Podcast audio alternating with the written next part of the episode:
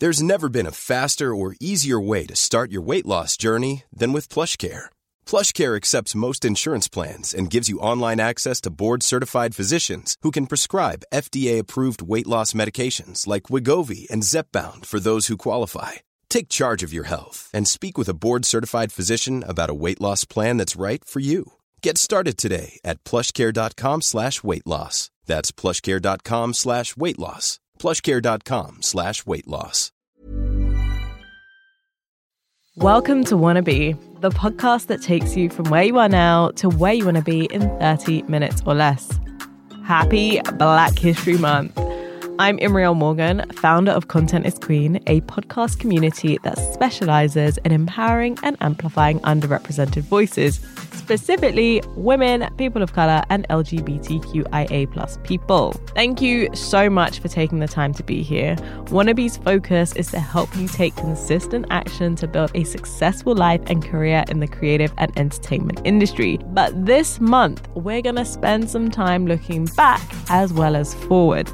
And this time we're going we're going a little bit forward. Today's guest is writer, stylist and consultant Aja Barber, whose work deals with the intersections of sustainability and the fashion landscape. Aja has amassed a platform of over 200,000 Instagram followers who look to her for insights, education, and knowledge on what's happening in the world of sustainable fashion and consumerism. Aja's work builds heavily on ideas behind privilege, wealth inequality, racism, feminism, colonialism, and how to fix the fashion industry with all of these things in mind. That is so dope. In today's interview, Aja shares what it's really like to grow your platform and the pitfalls that come with sudden growth. Aja reveals what it takes to take down fast fashion and what you need to do to be on the right side of history. We also get into the intersections of fast fashion from colonialism, climate change, and consumerism. You might recognize that from her book cover if you go and cop it. We got deep, and this was not an easy edit at all, let me tell you. So let's waste no more time and just get straight into it. Who did you want to be before you became who you are today and why? I would argue as a child, I desperately wanted to be liked. That was what I wanted. Now I realize in order for the right people to like you, sometimes the wrong people don't like you. And that's okay. Not everyone is going to like you. And so now I feel like the right people like me, and that's really good. But yeah, as a child, I just I just wanted to be invited to parties and sleepovers and stuff. And so I think that arguably set me into the path of like fashion because as a young kid, I began to notice that my clothing wasn't the same as my peers. And maybe that's why they were excluding me. In what ways was your clothing not right? I grew up wearing a lot of hand me downs from my sister. Like my mother is arguably the most sustainable person I know easily. Because even before, like now everyone's like secondhand, hand me downs, yada, yada, yada. Even before it was trendy, that was who my mother was. Mm-hmm. I always wore hand me downs for everyone. Like if there was a child that was older than me, that was a close family friend, I have some of their hand me downs. As a matter of fact, on Facebook, there's a picture of me and one of my friends who's, I think, like three years older than me had posted a picture of herself. And I was like, I got those dungarees when you were done with them. And she was like, Really? And I was like, Yeah. And I tagged her in the photo and she was just laughing. And they were like pink. It was really cute. It was a cute little kid's outfit. I grew up being dressed in hand me downs, but the the ones that were really not great were like my sister's hand me downs because there's a five year age difference between us and we are children of the 80s, teens of the 90s. Mm. The styles were so different during that time period. The sweater that your sister wore in 1987 was going to get you made fun of in 1992. oh dear. It was very clear to the outside world that you were wearing something that was extremely dated.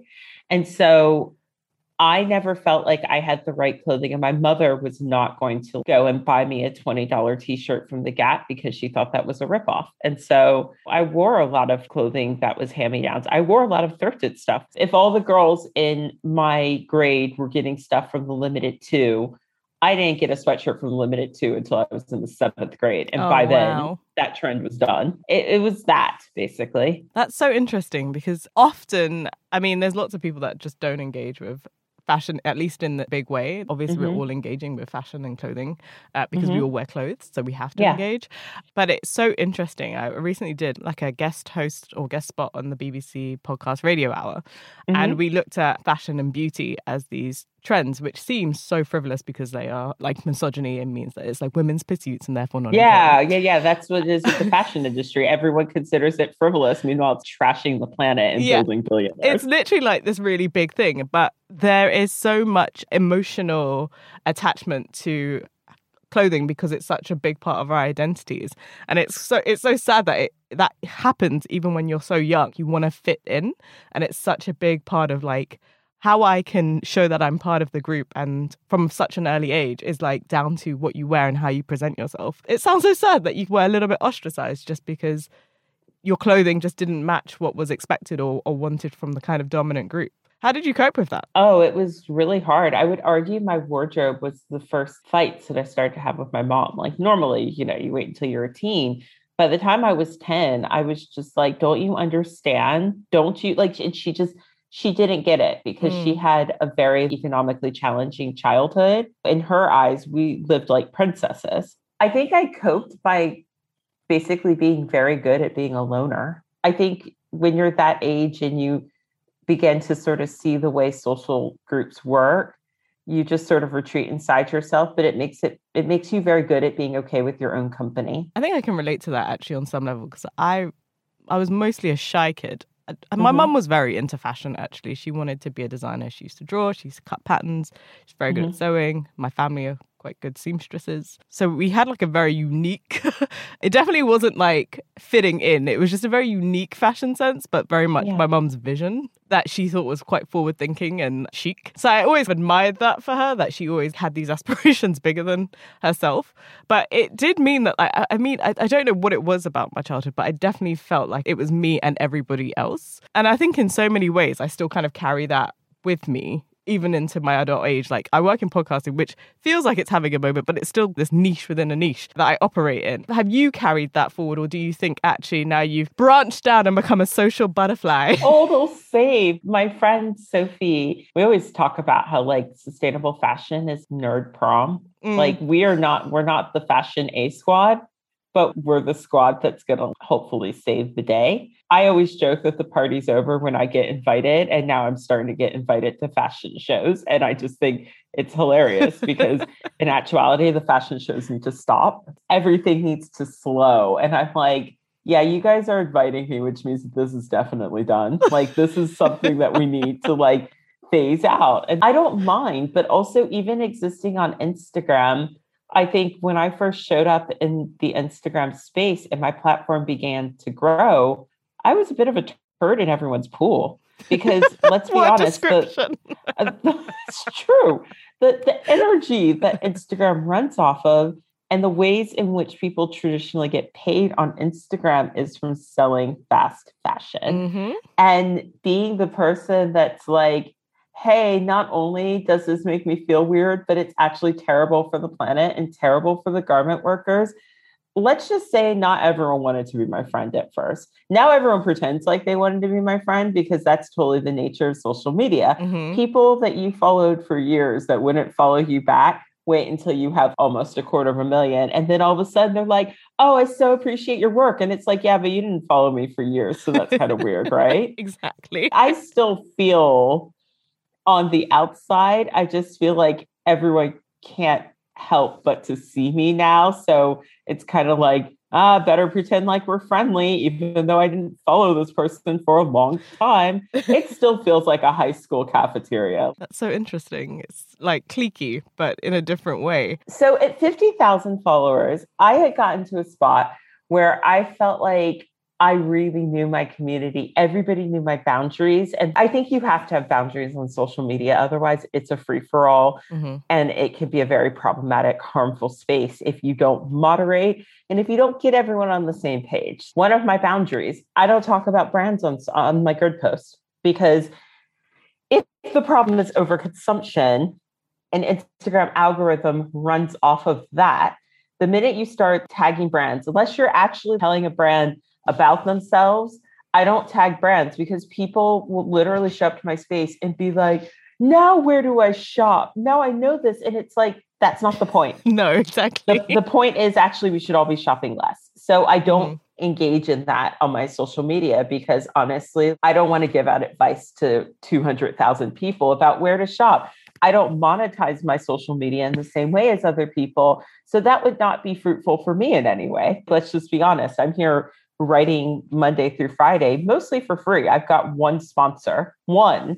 So I'm not going to just show up and be like, oh, buy this, everyone, because that's the problem. So I have this rule don't tag brands unless it's incredibly relevant to what we're talking about. And people will show up and do that. And people within my community will be like, hey, this is not a space where we are giving out fashion advice. That's like nice. we're talking about the issues. Yeah, it's a self governing thing. It's really great.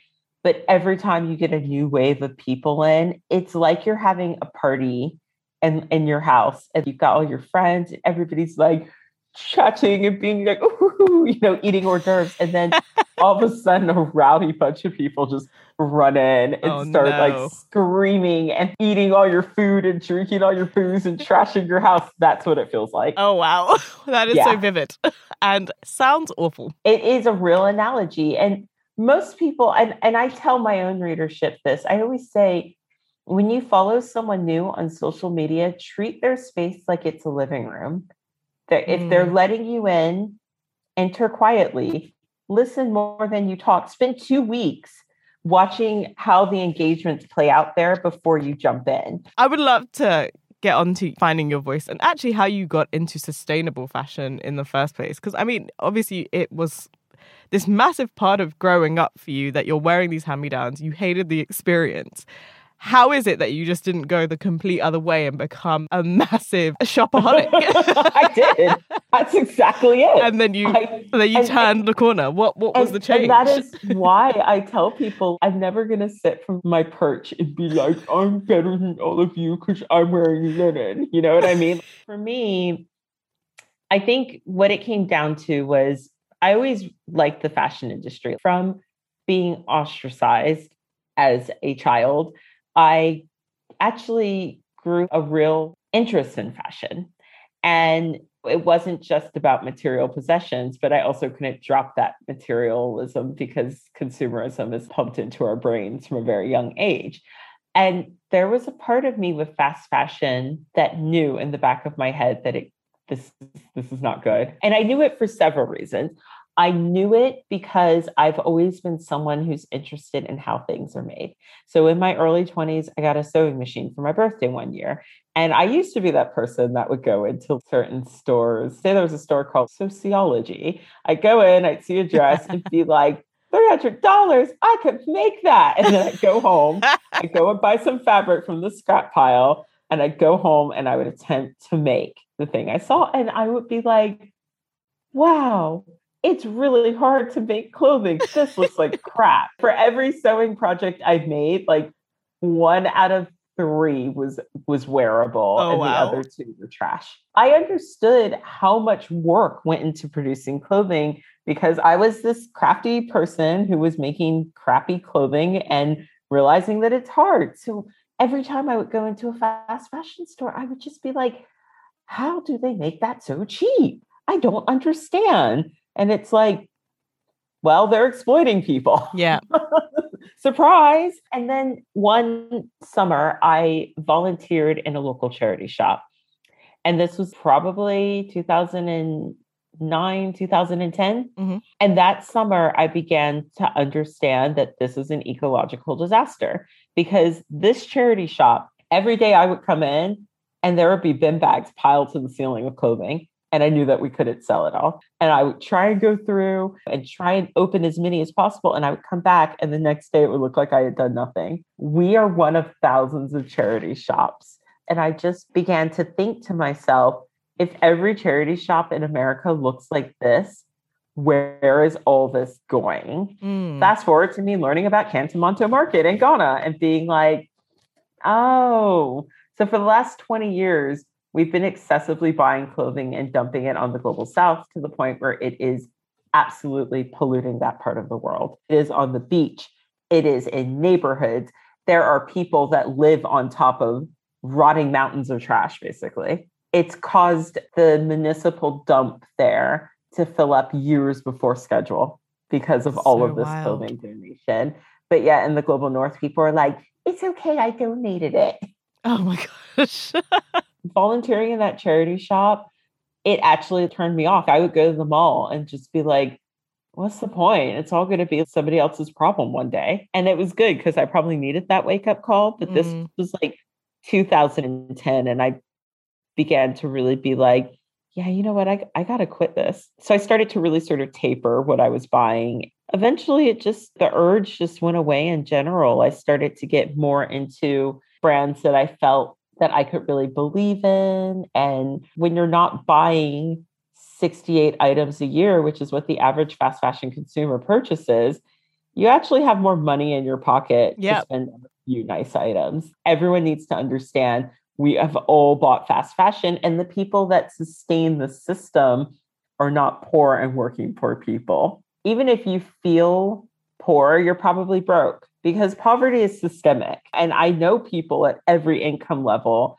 And I just find that middle and upper class people will say that they're poor when in actuality they mean broke and like they're only saying it in a very particular situation. Just having to listen to people who were way more privileged than I was justifying participating in a really bad system, it kind of makes me a little sick to my stomach. Yeah. But I think a lot of people do that. And so one of the things I do in the book is I break down America's one of the the biggest fast fashion consumers in the world. And I break down the wealth of America so that people understand who's buying the fast fashion. So Mhm. that let's just squash that myth. So working poor and working class people in America account for 3% of America's wealth. wow. I actually would have thought that would have been so much higher. I'm not gonna Oh lie. yeah. Like Now, it's- it's- significantly higher. it's a big portion of the population, but it is not the wealth there. Working poor people actually account for negative 1 of the wealth. So people are like, you can't critique this system. You just say your classes that you don't like poor people. I'm like, it's not poor people who are buying the clothes. That's so wild. if we zoom out even more and we're looking at the planet, 50% of the planet lives on $5.50 a day. And the majority of garment workers can't afford to buy the clothing they make. So it's a very small percentage of the planet who can sustain this system. And that's the percentage that needs to probably think about making some changes in how we're doing things. Hi, I'm Daniel, founder of Pretty Litter. Did you know cats tend to hide symptoms of sickness and pain? I learned this the hard way after losing my cat, Gingy. So I created Pretty Litter, a health monitoring litter that helps detect early signs of illness by changing colors, saving you money and potentially your cat's life. Pretty Litter is veterinarian developed, and it's the easiest way to keep tabs on your fur baby's health right at home. Go to prettylitter.com and use code ACAST for 20% off your first order and a free cat toy. Terms and conditions apply. See site for details. There's never been a faster or easier way to start your weight loss journey than with PlushCare. PlushCare accepts most insurance plans and gives you online access to board-certified physicians who can prescribe FDA-approved weight loss medications like Wegovy and Zepbound for those who qualify. Take charge of your health and speak with a board-certified physician about a weight loss plan that's right for you. Get started today at plushcare.com slash weight loss. That's plushcare.com slash weight loss. plushcare.com slash weight loss. When you talk about the changes that need to be made, who is it that's making those changes? Because is it the consumer changing their habits that forces the brands to change their ways? Or does it need to be instituted at like a, a government and policy level? Or is it a bit of both? We need both. We need all the things. So here's the thing right now, the biggest corporations in the world have bigger economies than some of the countries that they manufacture in, bigger budgets, bigger budget. So who is going to regulate these massive corporations if consumers don't start to care? Getting this sort of stuff in front of lawmakers and getting them to care is going to take a change in consumer and citizen opinion. Mm-hmm. But if everybody's just okay with it, it's all hunky dory, nothing's going to change. You know what I mean? When it stops being really cool to do like haul videos and buy loads of fast fashion, then the tide starts to turn on how much power some of these industries have. But at the minute, I would argue that social media and just general acceptance of this stuff is keeping it very powerful. Mm. So we mm. have to change the conversation. I guess the, the thing that popped into my mind as you were talking, which I was mostly disheartened because I was like, I do not feel optimistic that that's going to change anytime soon. But are you optimistic that those changes and that conversation is changing at a rapid enough pace for some of this damage to at least be undone or at least to stop it in its track? Let me put it really real with you, okay? if we don't stop producing at this rate, we will run out of planetary resources. And so we won't be able to keep going this way for the rest of our lives, basically. So either people are going to wise up and be like, I don't need all this clothing. What am I doing? Or we're going to face shortages. As we are hurtling towards climate emergency, water shortages are in our future. Okay. It takes 5,000 gallons of water to grow the cotton for one t shirt and one pair of jeans. You know, it's bad when you can't even comprehend what 5,000 gallons of water even looks like. And that's the problem when we look at these numbers, the human brain has a very hard time with it. That's why I have a lot of visuals in yeah. there because people should be good at math. Like these companies are using up the resources that we need to stay alive. So if we have companies, for instance, in 2018, I think H&M declared that they had $4 billion worth of unsold stock, right? If wholesale, if wholesale, right, all that unsold stock, say, say it cost four pounds for one pair of jeans and, and, and a t-shirt. Each each item was four pounds. That's one billion items, okay, of t-shirts and jeans. Say it was one billion various t-shirts and jeans that were unsold, but you know that it takes 5,000 gallons of water to produce a t-shirt jean. Multiply 1 billion times 5,000. That's the gallons of water that we've just seen wasted in one calendar year. Whether or not people decide to change, climate change is going to change us all. So I would really like to warn people that look, we can either mitigate now or we can just run full steam ahead and just wait until all of our resources are being used up by these consumer markets. That's so wild. Oh, wow. I mean, yeah, we're going to.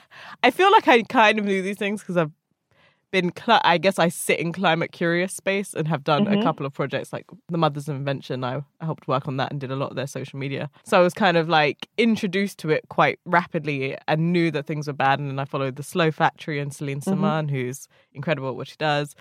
She is one of my dearest friends. Oh, she's just fantastic. She's a gem. I think generally people have a hard time quantifying the damage that's being done here, what mm-hmm. these numbers look like.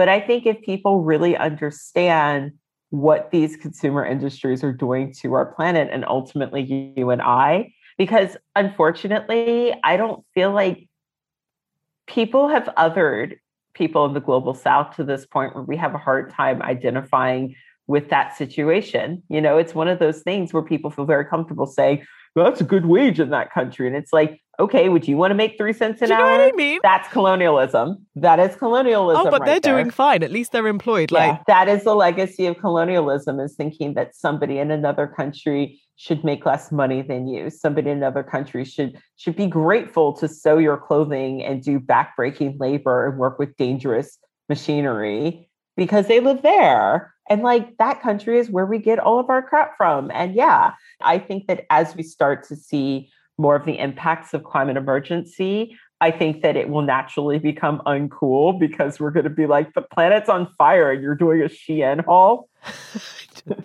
the worst. The worst. oh god. Oh, that's just yeah, I feel like it's so bleak. And I guess my my question from that is I feel despondent and despair.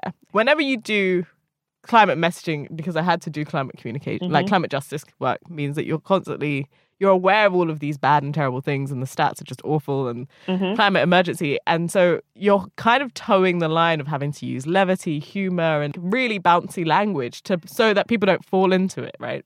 Yeah. I do that in the book. I like to think that the book is a very hopeful thing. But additionally what i would say is i really want people to investigate do you even like this system of fast fashion? If you're someone who's participating in it, tell me what you like about it because I always challenge people to take a week off or take two weeks off. I think when you tell people, like, you can never buy fast fashion again, you're not going to get them. That's just never going to happen. But if you do tell someone, like, I dare you, go a month without buying, what I generally find is that people will come to my platform and go, yeah, when I first started following you, I was like, I love fast fashion. I'm never going to quit it. And then I started to read and then I started to think about it. And then I thought, you know what? I'm going to take a week off. I'm going to unsubscribe. I'm going to unfollow. I'm going to not go in the stores. I'm just going to take some time and really give it some thought and try and wear my clothing. And one week turned into a month, turned into six months. And now I'm just looking back at myself thinking, what were you doing? Like the thing that people don't understand is like financially, if you were participating in fast fashion to the tune of buying one item a week, like I said, 68 items a year, you're actually spending a lot of money.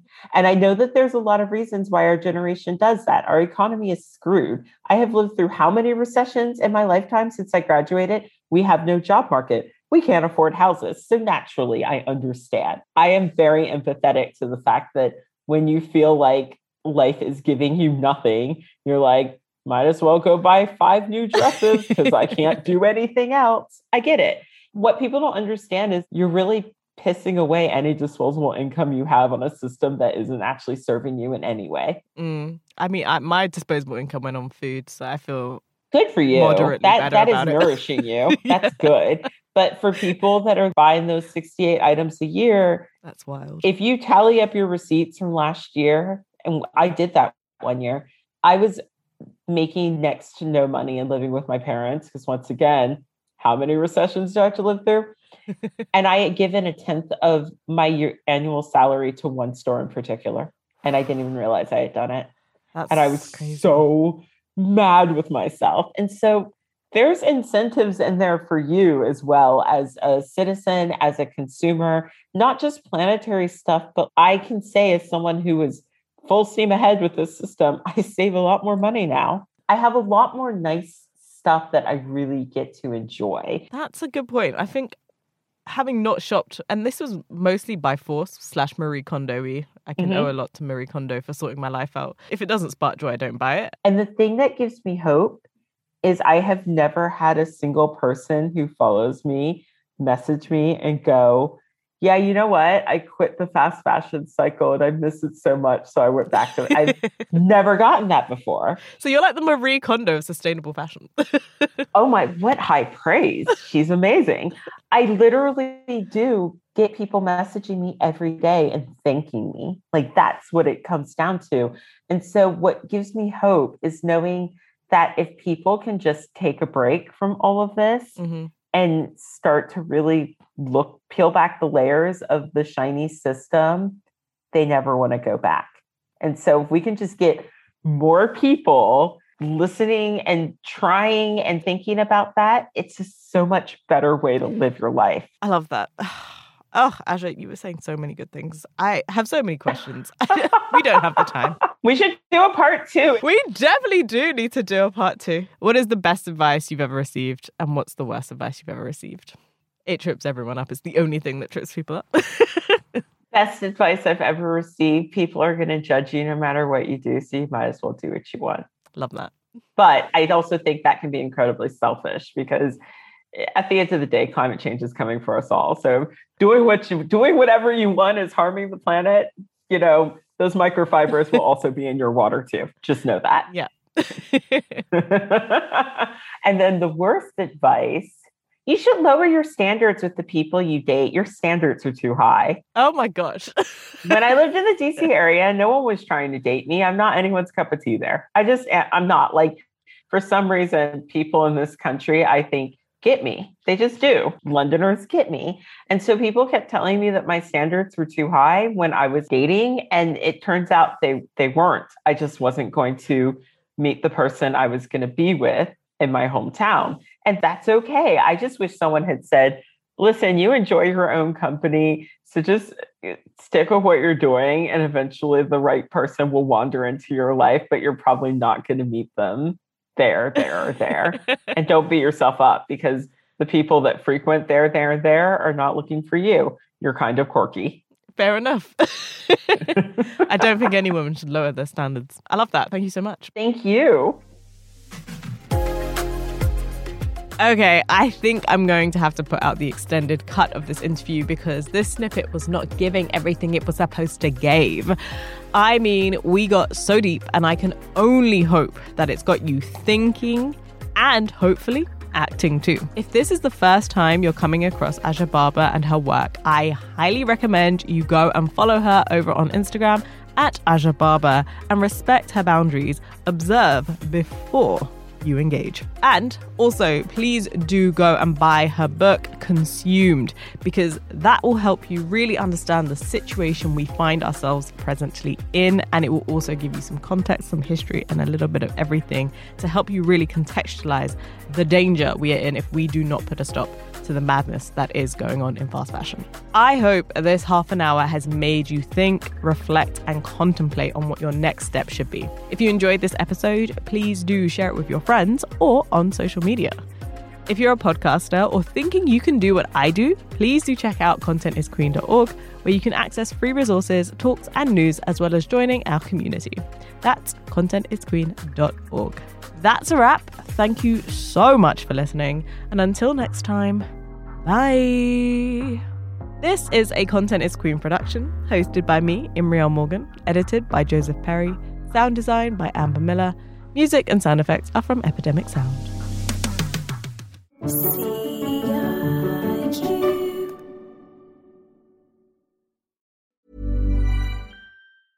Hey, it's Danny Pellegrino from Everything Iconic. Ready to upgrade your style game without blowing your budget? Check out Quince. They've got all the good stuff shirts and polos, activewear, and fine leather goods, all at 50 to 80% less than other high end brands. And the best part? They're all about safe, ethical, and responsible manufacturing. Get that luxury vibe without the luxury price tag. Hit up quince.com slash upgrade for free shipping and 365 day returns on your next order. That's quince.com slash upgrade.